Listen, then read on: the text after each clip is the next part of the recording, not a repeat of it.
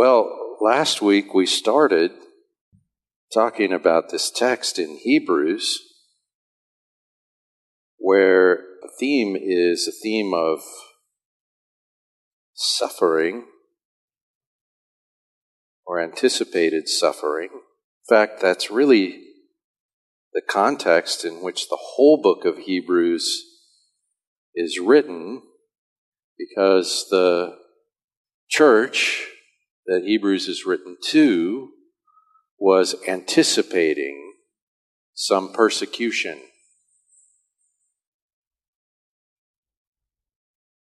The church today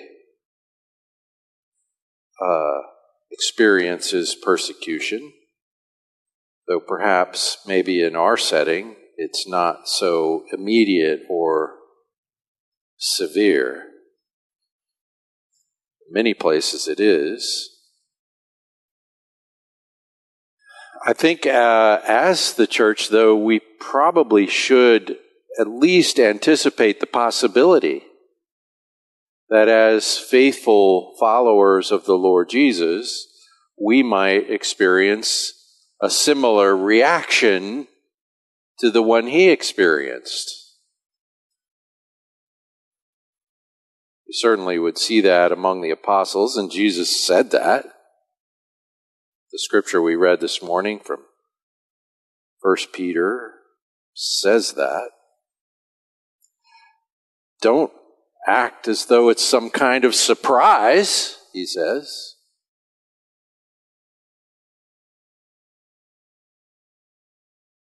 Well, so last time we talked about this. Have you encountered persecution in following Christ? Have uh, perhaps you have.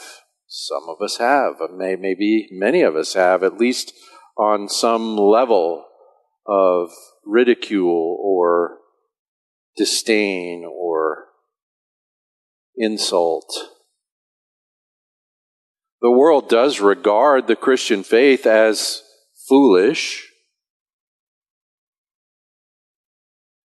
And that means that some people, if they hear you're a Christian, and especially if they hear that you're, you mean it when you say you're a Christian, and that you really do believe that Jesus is the incarnate Son of God who gave his life a sacrifice for sin and rose from the dead, and you really mean that,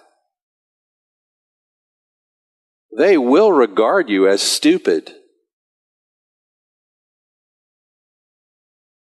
as trusting yourself to some ancient, ridiculous set of beliefs that the rest of us are now smart enough to realize is not the case, but you're stuck in the dumb old way. Well, when we are regarded with this contempt? Are we tempted to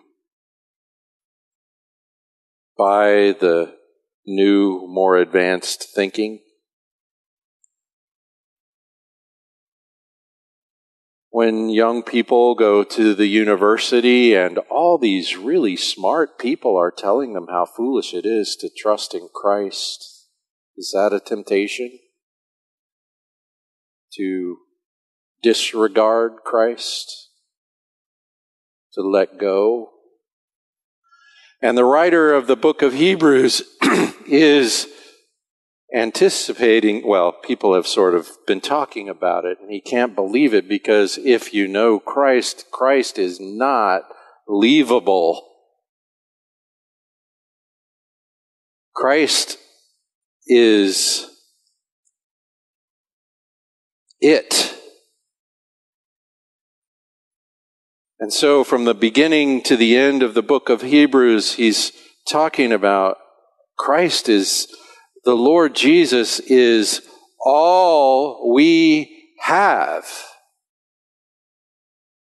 He is the God Almighty made flesh. He is God with us.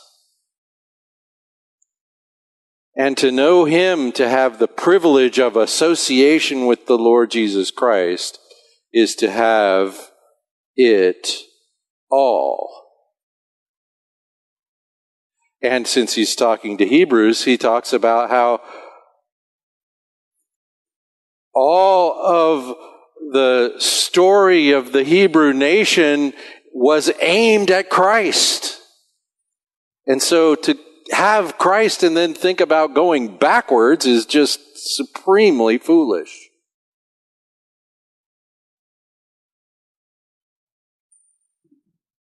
But if our immediate situation makes Christ painful,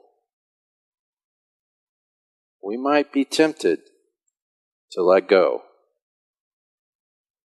But the constant admonition of the book of Hebrews is the Lord Jesus Christ has actually opened a way for you to have immediate, constant access to God Almighty, the Holy Righteous One.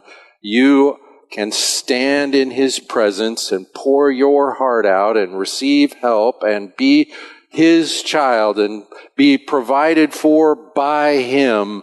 And so draw near, hold on tight,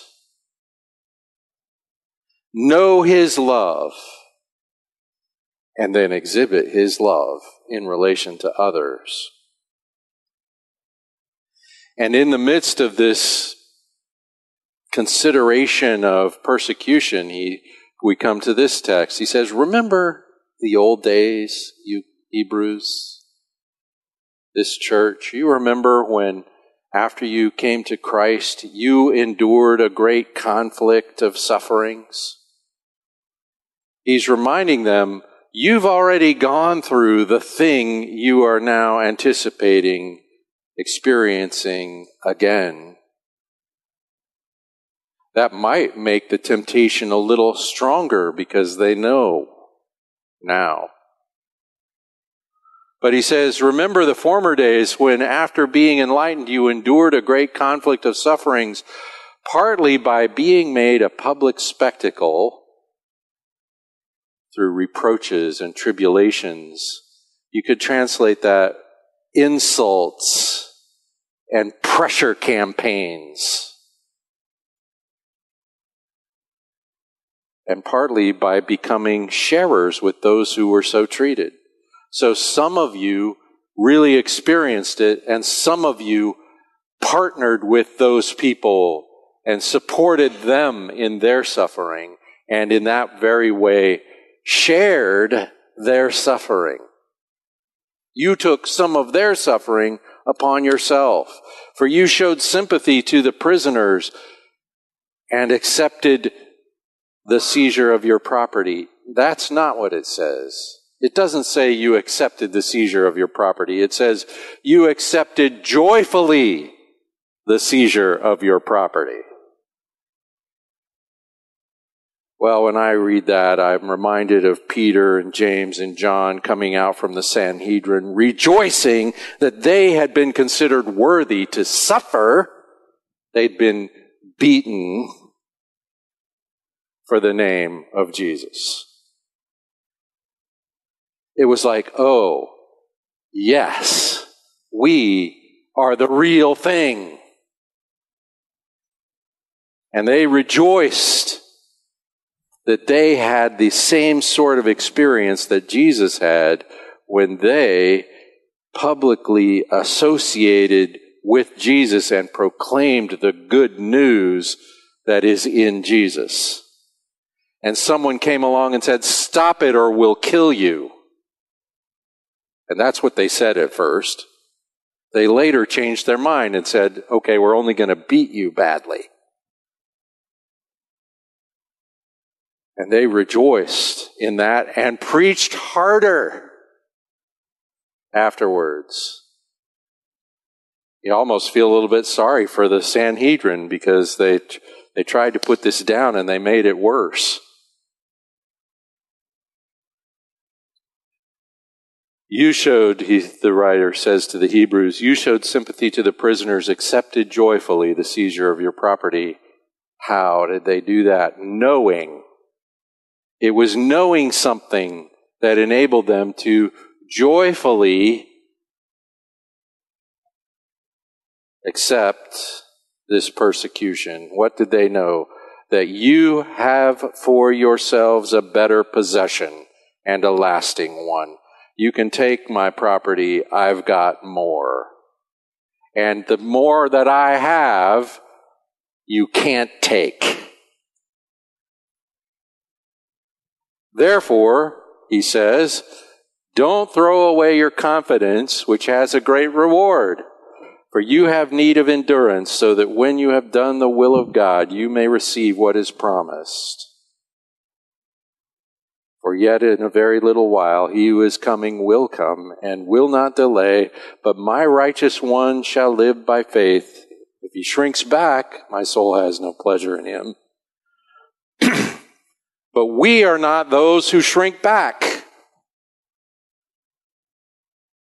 to destruction, but those who have faith to the preserving of the soul. So he's encouraging them to say, look, all this talk about, you know, letting go of Christ, that's just foolishness. Don't throw away your confidence. Hold fast the confession of your hope, which has a great reward. This hope will not be disappointed. And so he's looking at a group of people and he can't tell which ones might not really be getting it.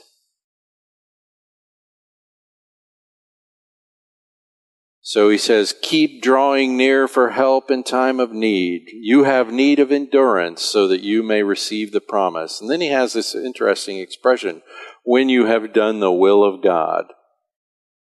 Now, some of us are going to go into that pit of despair that is, Oh, have I done the will of God sufficiently that I might receive the reward?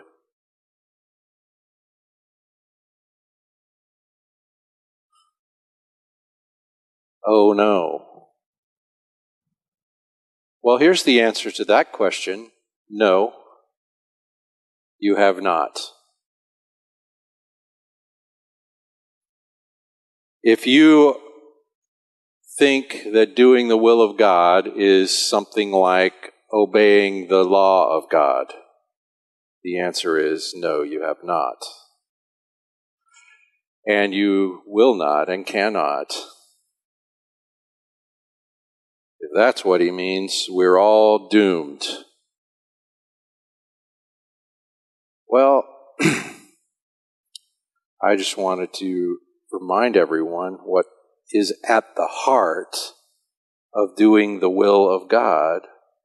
We can find it in the book of John, chapter 6, one of many places. We can find it.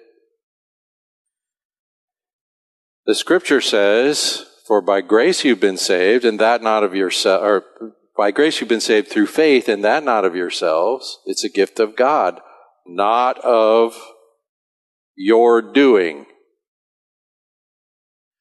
And in the next verse, he says, For we are the doing of God, the workmanship. We are his workmanship, created in Christ Jesus unto good works. Well, Jesus said, John chapter 6, I'm going to read verse 28 and 29. So they said to him, What shall we do so that we may work the works of God? Well, that's a direct question. What do we need to do? Now they're responding to something Jesus said where he said, Don't work for the food which perishes, but for the food which endures to eternal life, which the Son of Man will give you. For on him the Father God has set his seal. So they said, Well, what shall we do? That we may work the works of God. He said, This is the work of God. You ready? He's going to say it in half a sentence. This is the work of God that you believe in him whom God has sent. Jesus. Now, it's an interesting sentence because they said, What's the work we should do? And what he tells them is the work that God does that they do. In other words, the work, doing the will of God, begins with God, not you. If you try to do the will of God, you're going to be banging your head against yourself and you aren't going to make it happen. Just try. Let's just try one commandment. Let's say from now on, at all times, you will be truthful. Starting now. Some of you have already failed.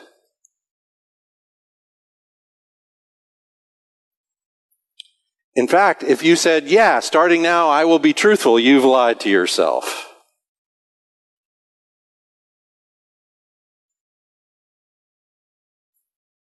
The work of God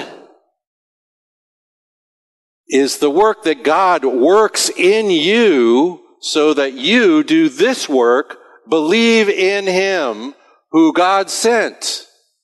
Trust in Christ. If you go on in the book of John, say to chapter 14,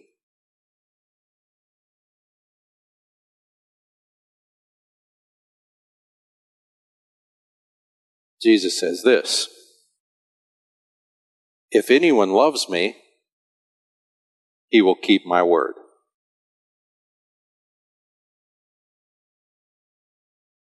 If anyone loves me, he will keep my word. You see, the work of God is that God so loved the world, you, that God so loved you that he gave his son so that you would have everlasting life. And all you do is live the everlasting life He's already given you. You trust it, you believe, you trust Him. You know His love because He gave His life a sacrifice for sin, yours. And He has exchanged your sin for his righteousness. And so the Lord looks on you in him, and so the Lord looks on you as his beloved child. And so God Almighty has accepted you utterly and forever and for good and for once and for all and there's no revoking that acceptance. And so, how do you feel about Him? You love Him. If you see these things, you can't do otherwise. If you know His love, you reflect His love. And not only to Him, and so, if anyone loves the Lord Jesus, he says, he will keep my word. Well, if you love the Lord Jesus, you wouldn't do anything else. If you're doing something else, it's because you're, at least for the time being, setting aside your love for him. And he says, the Father responds to this.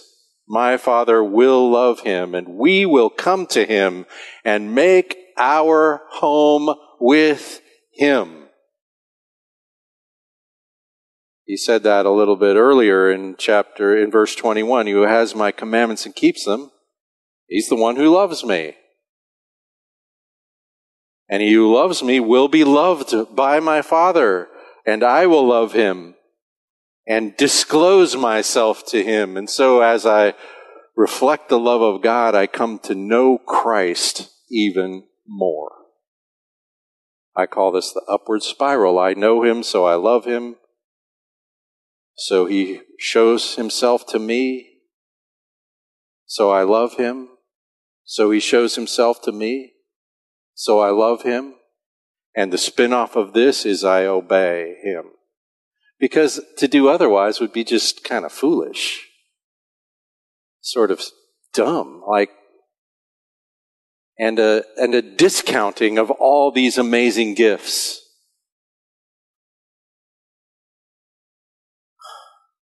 When you've done the will of God, that will take some endurance. Primarily the endurance of faith. You could read about this in James chapter 1 as well. Consider it all joy when you come under various trials, knowing that the testing of your faith produces endurance. Endurance of what? Faith. You see, the Lord in test, in this test grows our faith. He's not looking to, to get rid of it. He's looking to improve it. And so when I find myself in times of trouble, I trust Him harder. I look to Him quicker. So He says, don't throw away your confidence. Lean on it. And when you've done the will of God, there's a reward. You've exhibited His glory in suffering for the sake of love. And from the resource of love. A love that you don't generate. A love that you simply reflect.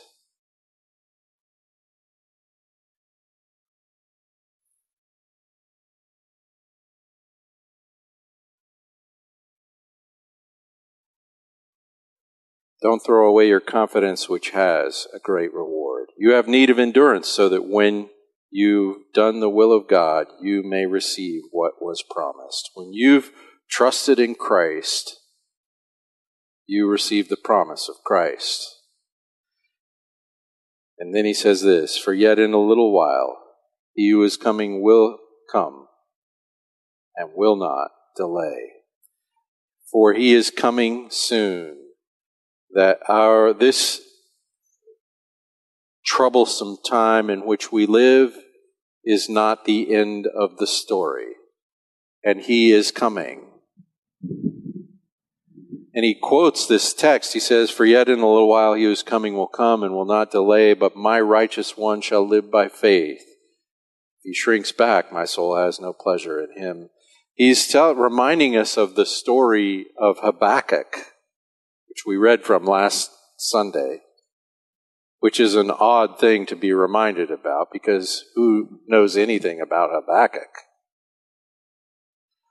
Well, I guess maybe if you were a first century Hebrew Christian, you might have known something about Habakkuk. Maybe. Many of us Christians never read this book of Habakkuk and it's only three little chapters, so you could read it and go, I wonder what that's about, and move on. You might not know, you might not be able to tell. Habakkuk was written in the time of Jeremiah. It's the time of God's announcement of his judgment on the nation of Judah and his announcement of the coming Babylonian captivity, the exile. Because the nation of Israel, now only two tribes, Judah. Now the nation has really sort of forgotten about God. They're not faithful in the covenant. And God oh, you can read about this in the book of Deuteronomy at the very beginning. When you, this happens, this will happen. And so Habakkuk is a prophet, you know, a godly man. So he prays to God and he says, How long are you going to put up with your people like this?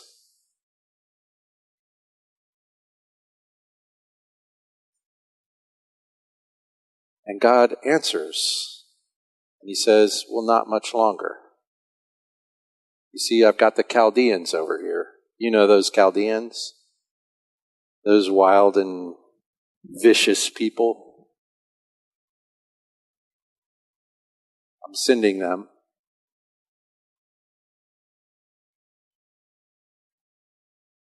To deal with this. The Lord is coming.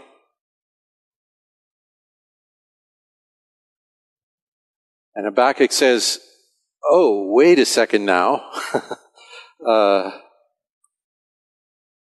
how can you use the Chaldeans who, you know, we're, we're not obeying you, okay, right, but they're godless, evil nation. They're worse than us. So there's these two or three rounds of the conversation between Habakkuk and God, and Habakkuk says, what do you, how can you put up with this? And God says, oh, I'm not putting up with it. I'm bringing the evil nation to judge the, my nation. And Habakkuk says, well, how can you, that, how can you advance an evil people over your people? And God says, oh, I've got that in hand also. I'm coming. So in the book of Habakkuk, the, the end proposal is the great day of the Lord in which the nations are judged and God's people are saved. That great day of the Lord began in Bethlehem when the Lord Jesus was born. And so the Lord is coming to do two things. One, he's employing evil Gentile oppressors to judge Israel. And we might consider what we mean by judge in this instant. It means to sort and cleanse Israel, his own people. And to deliver the righteous. The Lord is coming to deliver the righteous, and that's the context in which he says, My righteous one shall live by faith. And the book of Habakkuk divides the people into these two categories my righteous one that lives by faith, and the one who shrinks back, in whom my soul has no pleasure. Apparently, in the nation of Israel, there are real believers and not. And so this is kind of a good analogy for the church that the writer of Hebrews is addressing. And he poses to the church, he says, there's a choice. There are those who trust God and live by faith, and there are those who shrink back, in whom God takes no pleasure. And then you have this great sentence at the end of this chapter We are not the shrink backers. We are not the shrink backers. Those who shrink back to destruction. But those who have faith to the preservation of the soul. And so you have this choice trust God or shrink back. This is the same choice faced by Israel when they came up to the door of the promised land. What did they do? They did not trust God, they shrank back. So they wandered in the wilderness. He's already made that case here in the book of Hebrews. Don't be them. And here he says, We are not them. Just like he said uh, in chapter 6, I have confidence that this isn't you. So we are those who trust God to the preserving of the soul. And that simply means if my soul is going to be preserved, it's because He's going to preserve it, not me. My life is in His hand. And like Peter, if you ask me, can I leave Christ? I say, and go where? I have no other place. Just like he said earlier in this chapter, if you turn away from Christ, there's no other sacrifice for sin.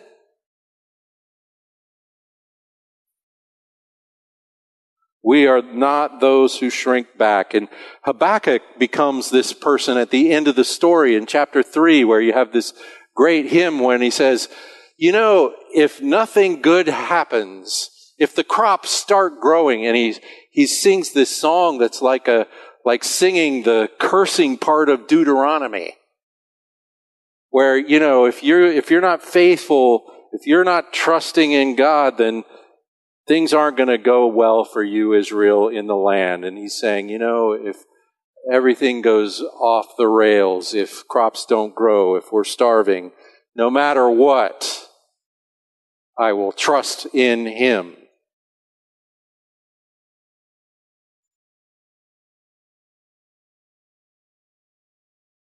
to me, it's a great joy that the very next expression in the book of Hebrews, the first verse of chapter 11,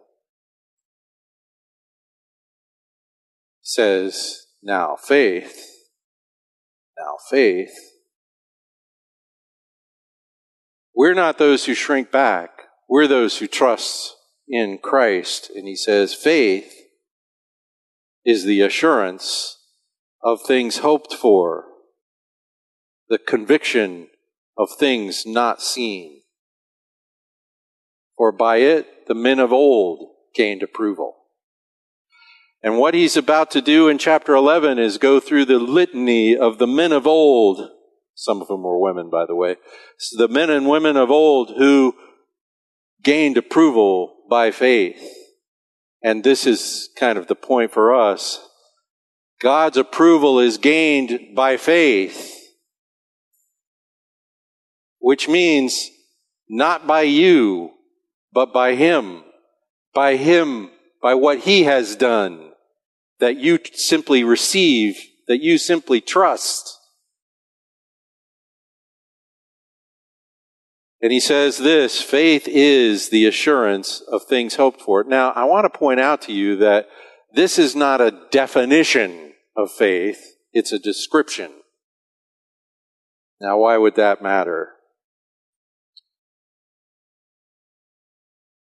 What he's saying is faith has these characteristics. Faith does these things. Faith acts and thinks this way.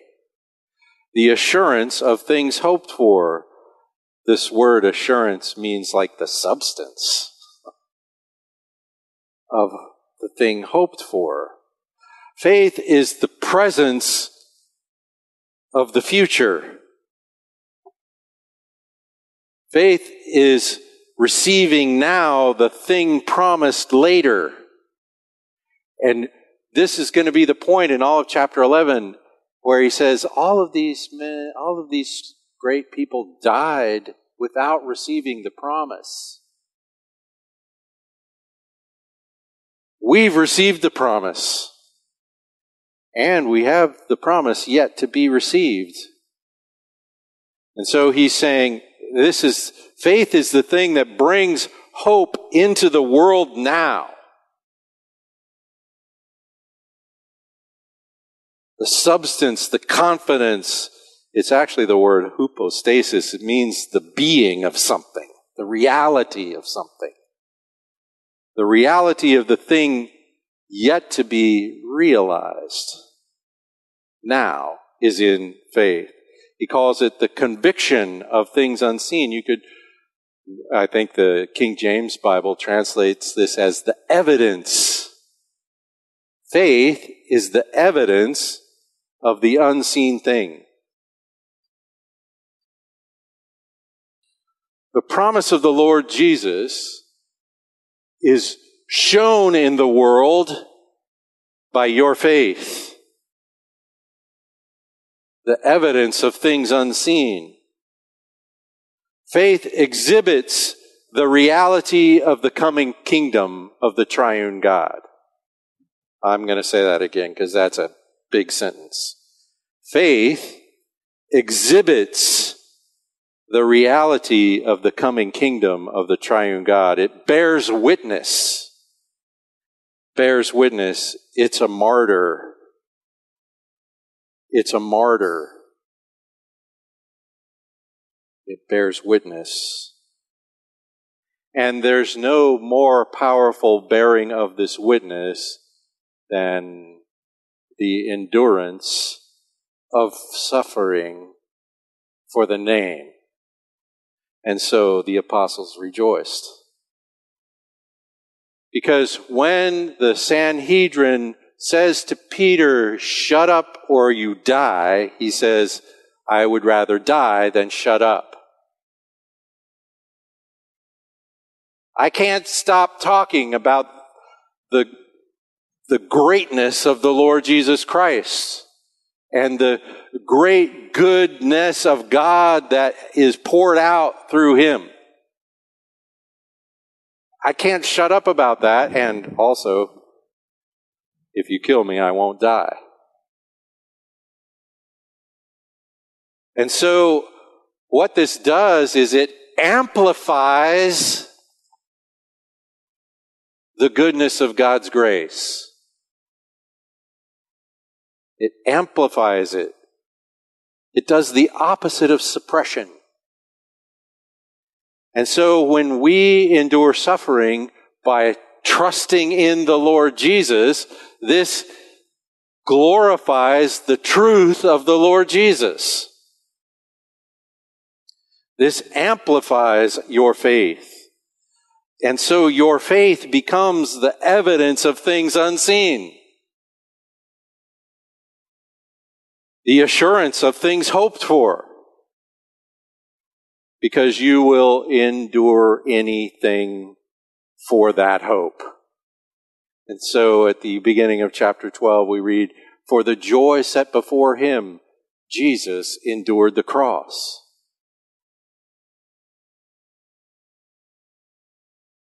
And so, for the joy set before us, we endure whatever we're called to endure. And in doing so, we do so joyfully.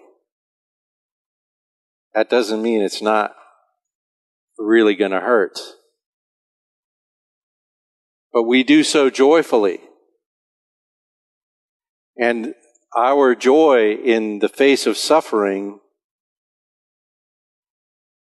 is one of the best apologetics for the truth of the gospel that there is.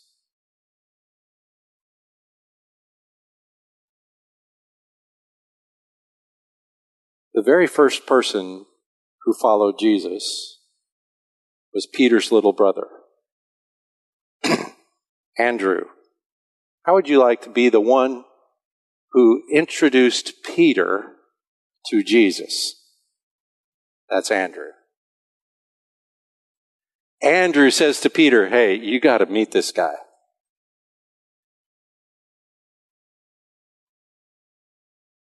And Andrew was a true apostle. He preached the gospel. Uh, he came to the city of Patras in Greece. And he brought many people to faith. Well, the governor heard about Andrew, heard about Andrew's effectiveness in the ministry of the gospel. So he came to Patras because he had a mandate to put down this Christian thing that was, in the Roman mentality, atheistic because it was against the gods of Rome.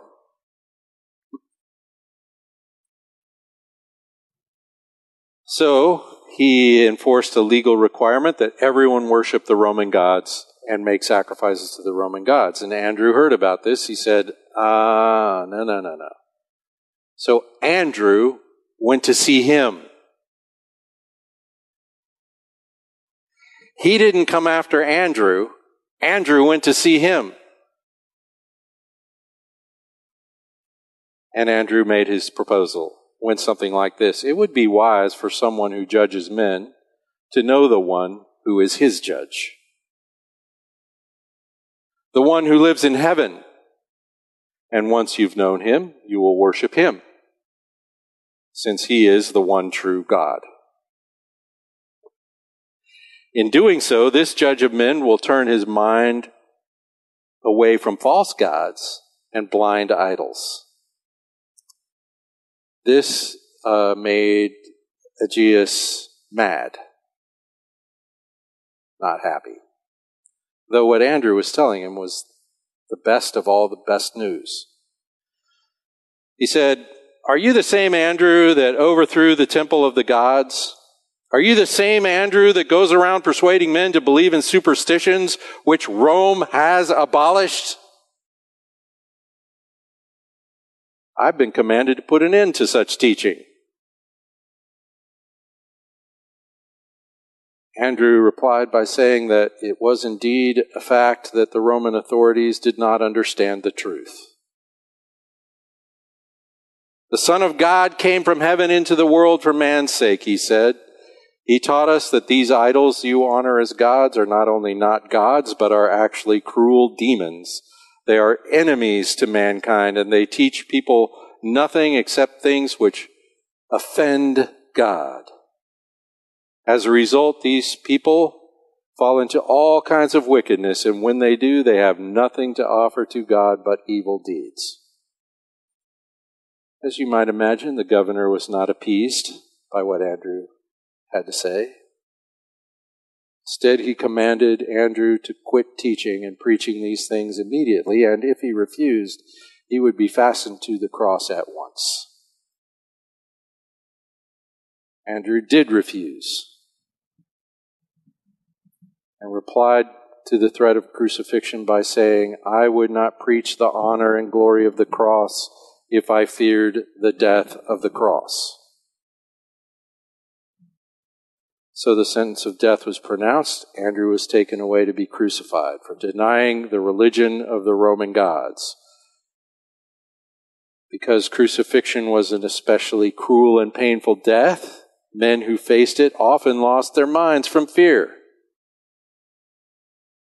They would faint when they saw the cross. Andrew, however, didn't even pale. Instead, out of his deep love for Christ, he spoke these words O cross, he declared, O cross, most welcome and long anticipated, I come to you with a willing mind, with joy and desire, since I am a follower and a student of the one who died on you.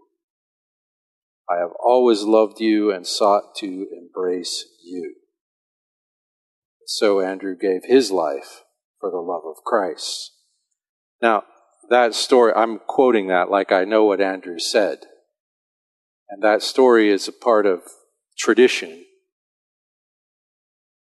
But the apostles did, in fact, willingly, even joyfully, give their lives for the gospel.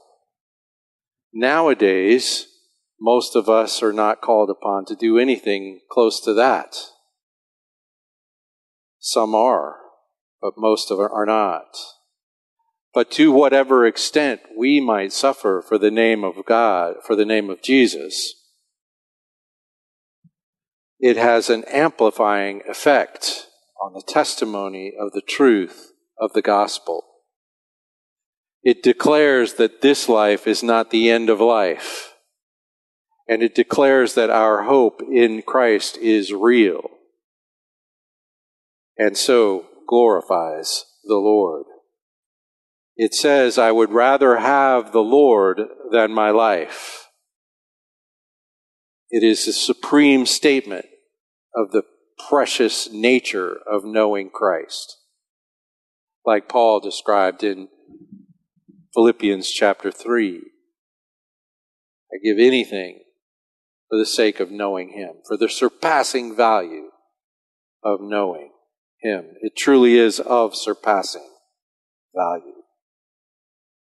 So we are called, like the Hebrews, if we anticipate some trouble, to endure in trusting ourselves to Him, for He who promised is faithful.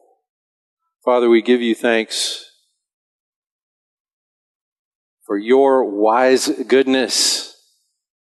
Lord, we know that whatever path you might lead us through in this life, it is a path to great glory in the life to come.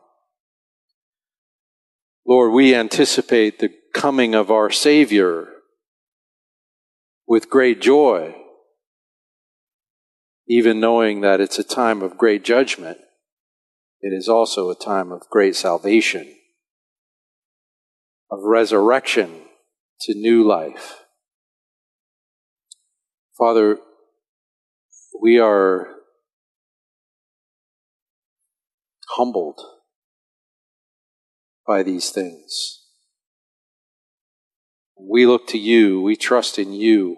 We pray that you would direct us, help us, strengthen us, encourage us to so embrace the love of Christ, to be so loving in Him